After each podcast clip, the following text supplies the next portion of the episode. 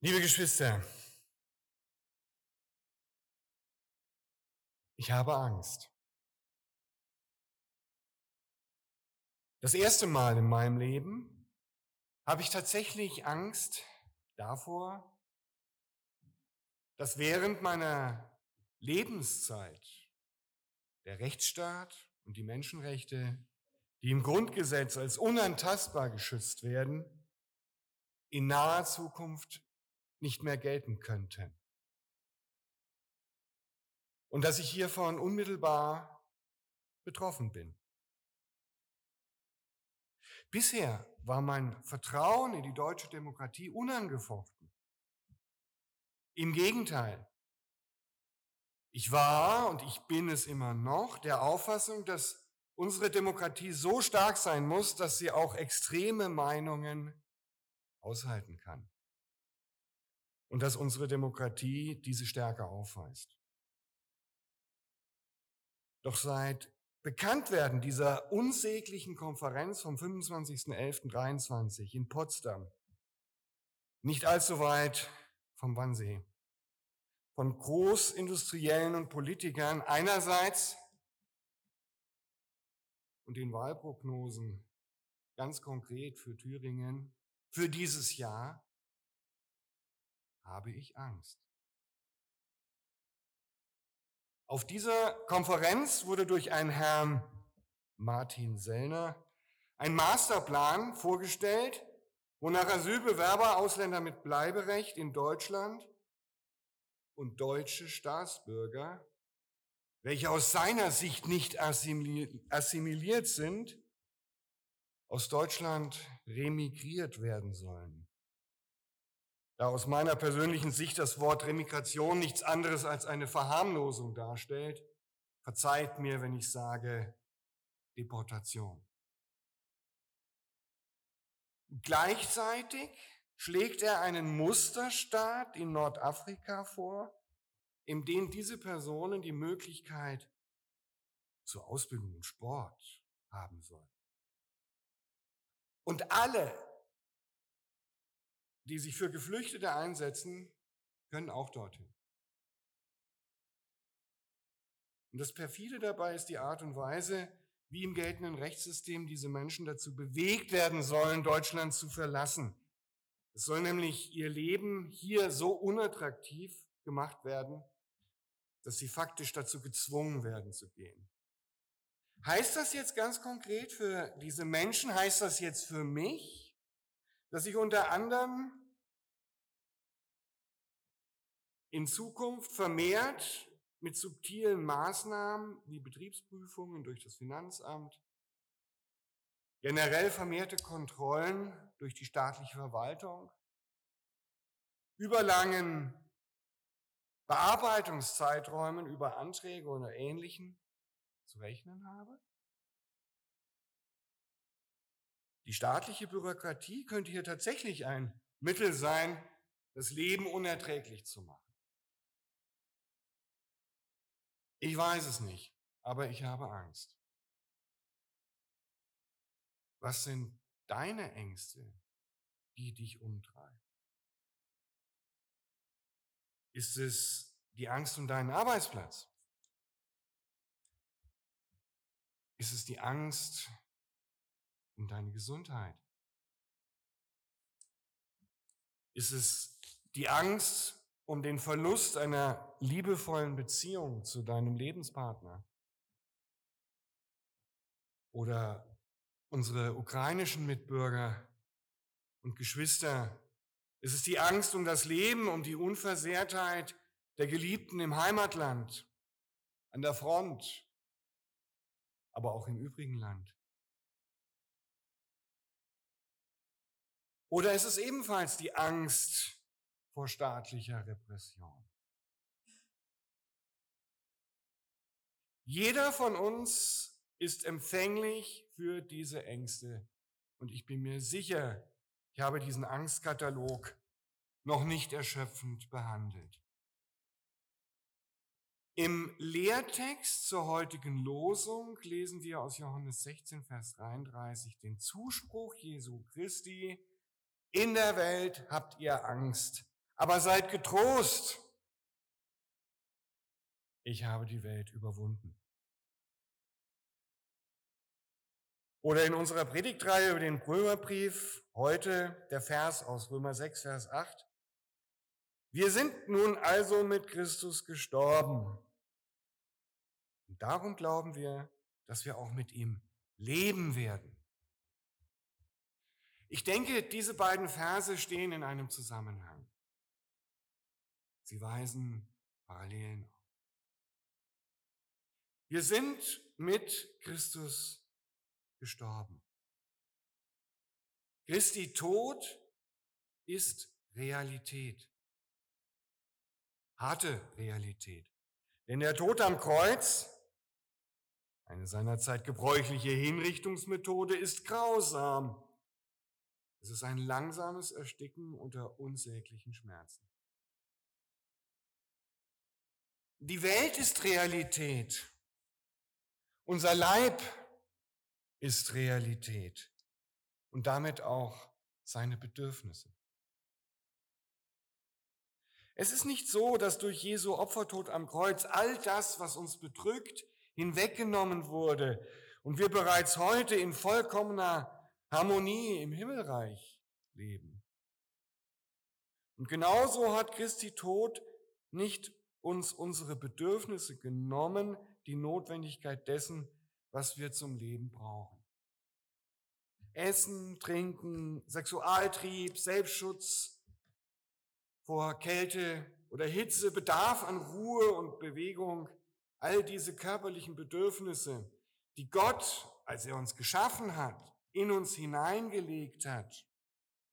Und genauso auch die seelische, geistige, familiäre, soziale, kulturelle und politische Regsamkeit, all das ist ja noch da. Und doch möchte ich betonen, das ist nichts Schlechtes. Gott hat uns ja so geschaffen.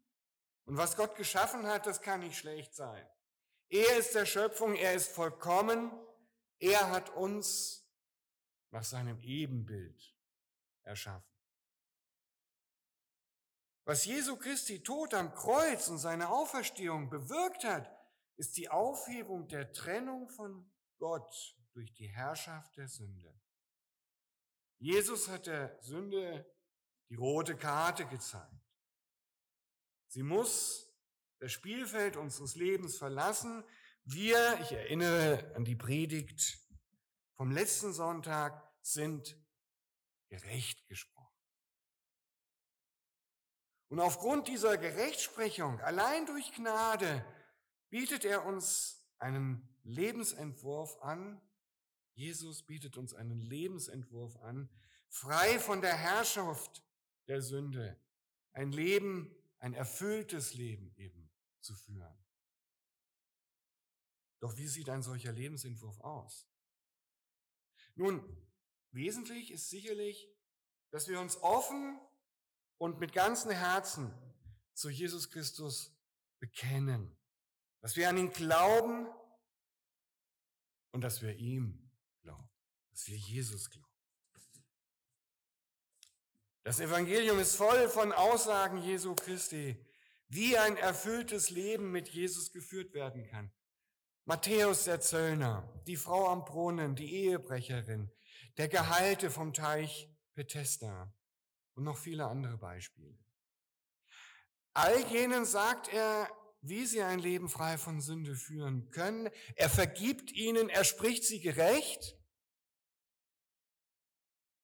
aber er sagt am Ende auch, geh hin und sündige nicht mehr. Glauben wir ihm, dass ein solches Leben ein erfülltes Leben ist. Und wir werden auch ein erfülltes Leben können, führen können. Wir sind nun also mit Christi gestorben. Darum glauben wir, dass wir auch mit ihm leben werden. Mit ihm leben, das heißt, sich seiner Herrschaft unterstellen, ihm, Jesus, gehorsam sein. Gehorsam, das kommt vom Hören. horchen, auf das hören, was Jesus uns sagt. Das klingt jetzt erstmal in unserer Zeit, in der Freiheit so ein wichtiges Wort geworden ist, nicht besonders attraktiv. Paulus spricht sogar vom Sklaven der Gerechtigkeit, der wir werden sollen. Ein Sklave hat ja grundsätzlich keine Wahl. Er ist dem Willen seines Herrn vollständig ausgeliefert. Wir haben aber eine Wahl, nämlich uns zu entscheiden für ein Leben mit Christi oder ein Leben ohne ihn.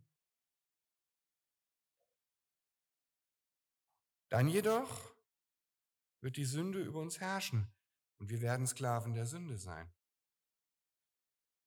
Jesus sagt uns zu, dass wir am Ende bei einem Leben mit ihm leben werden, im Gegensatz zu einem Leben unter der Sünde, welches unausweichlich im Tod, im ewigen Tod enden.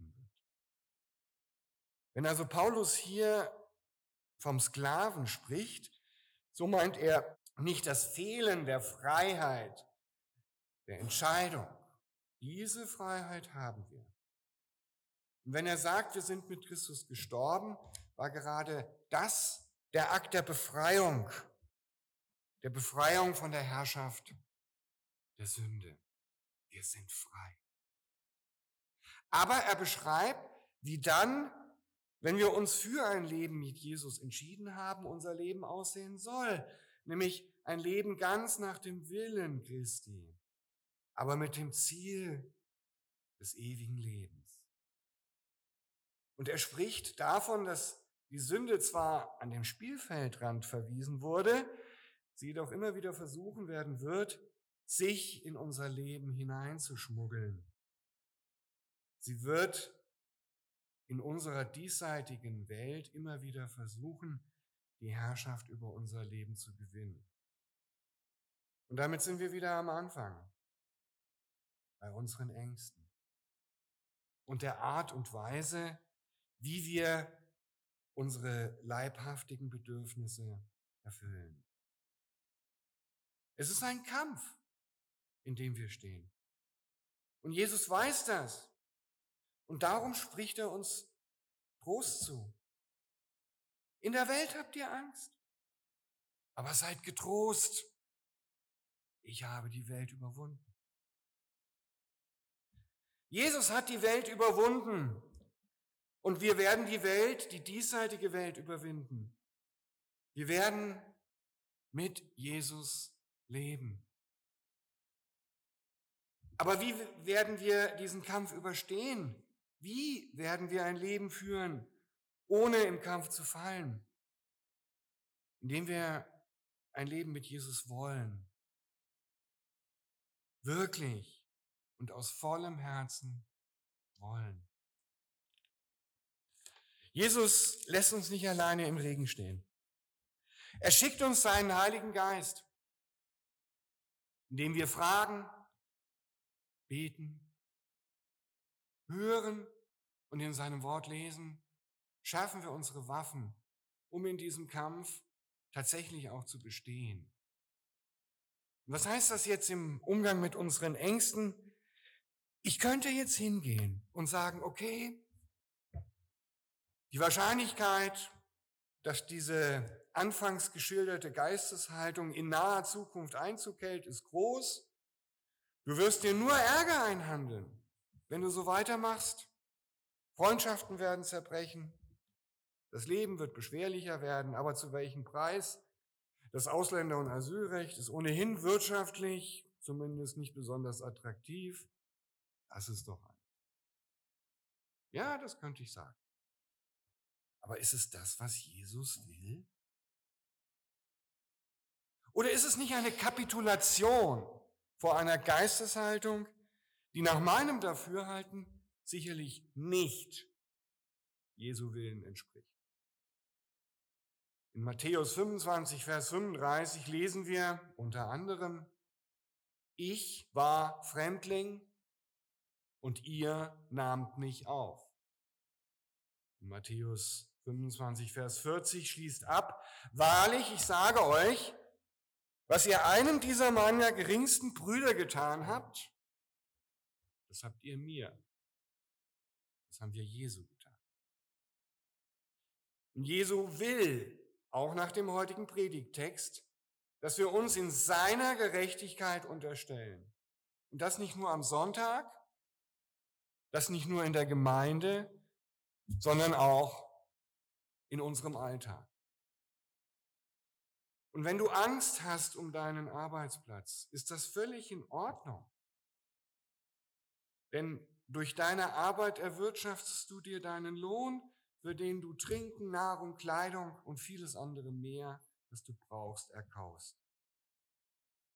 Aber auch hier stehst du in einem Kampf gegen die Herrschaft der Sünde. Gerade im Umgang mit unseren leibhaftigen Bedürfnissen ist die Gefahr groß, dass wir aus Gier nach mehr, nach vermeintlicher Sicherheit Dinge tun, die wir in Verantwortung und Liebe vor Gott und unseren Geschwistern nicht tun würden. Und wenn du doch glaubst und ein Leben mit Christus, Christus führen willst, wird dieses Bewusstsein dich umtreiben. Du wirst ein schlechtes Gewissen haben, welches dich belastet und am Ende dich krank macht. Ich frage mich manchmal, woran das liegt, dass in der letzten Zeit psychische Erkrankungen wie Depression und ähnliches so zugenommen haben. Ja, sicherlich hat das den damit zu tun, dass in den letzten Jahren das Bewusstsein für psychische Erkrankungen oder psychische Gesundheit, besser gesagt, zugenommen hat. Und das ist auch gut so. Also dieser Spruch, sei ein Mann, sei stark, ist in diesem Zusammenhang einfach kindisch. Aber ich glaube auch, dass in einer Zeit, in der alles relativiert wird und Werte nicht mehr gelten, vielen Menschen der Anker der ihm Sicherheit gibt oder der Leuchtturm, an dem er sich orientieren kann. Und da unsere abendländische Gesellschaft in ihren Werten im Wesentlichen christlich geprägt war, sind es damit auch die christlichen Werte, die relativiert werden. Man kann das akzeptieren und da mitmachen. Oder man kann aber auch dem Ganzen ein klares und eindeutiges Nein entgegensetzen. Sicherlich um den Preis des Aneckens, den Preis mancher Angst. Aber wir sind nicht alleine. Wir haben Jesus und mit ihm haben wir den Heiligen Geist. Und wir haben uns unsere Geschwister. Ist es nicht schön, in einer Gemeinde Menschen zu haben, mit denen wir unsere Ängste teilen können, die uns helfen und die uns eine geistliche Heimat geben? Ich finde es einfach bemerkenswert, wie Ida sich um unsere ukrainischen Geschwister kümmert, dolmetscht im Gottesdienst, aber auch so, ich höre beim Arzt oder im Verkehr mit Behörden. Sie gibt ihnen eine Stimme und hilft ihnen hier in Gera Fuß zu fassen. Oder Esther und Eberhard, wie sie mit Liebe Elisabeth zum Gottesdienst abholen und wieder nach Hause bringen. Sie geben damit Elisabeth das Gefühl, du bist nicht alleine. Du gehörst zu uns. Und wenn es dir wichtig ist, am Sonntag hier zu sein, dann sorgen wir dafür. Ich finde das toll. Oder all diese anderen Dinge, die wir mittlerweile fast als selbstverständlich hinnehmen. Weil sie einfach da sind, ohne dass es groß Erwähnung ja, bedarf.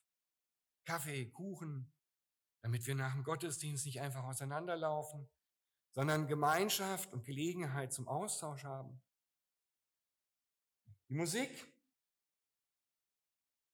die uns hilft, in ihrer eigenen, den ganzen Körper erfüllenden Art, Gott zu loben und zu preisen und zu beten. Hinter all dem stehen Menschen, die uns all das hier ermöglichen. Und all das und vieles mehr, verzeiht, wenn ich etwas nicht erwähne, ist Ausdruck unserer Liebe untereinander als Geschwister. All das sagt mir, du bist nicht alleine in deinem Kampf mit der Welt, in deinem Kampf mit der Sünde.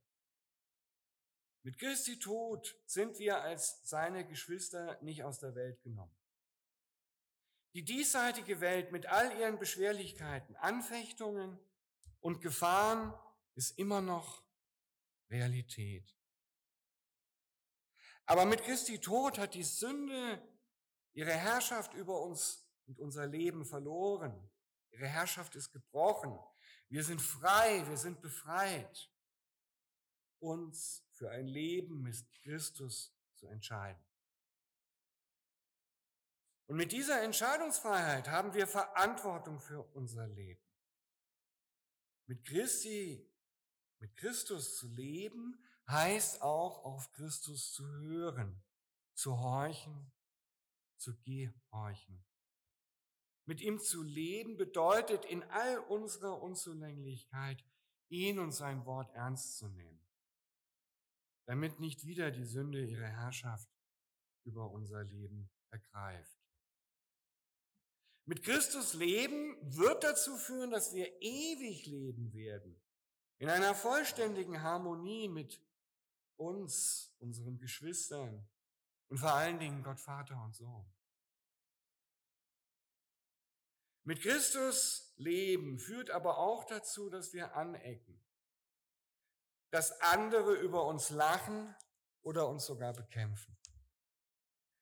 Christus weiß das und er spricht uns Trost zu. Aber nicht nur das.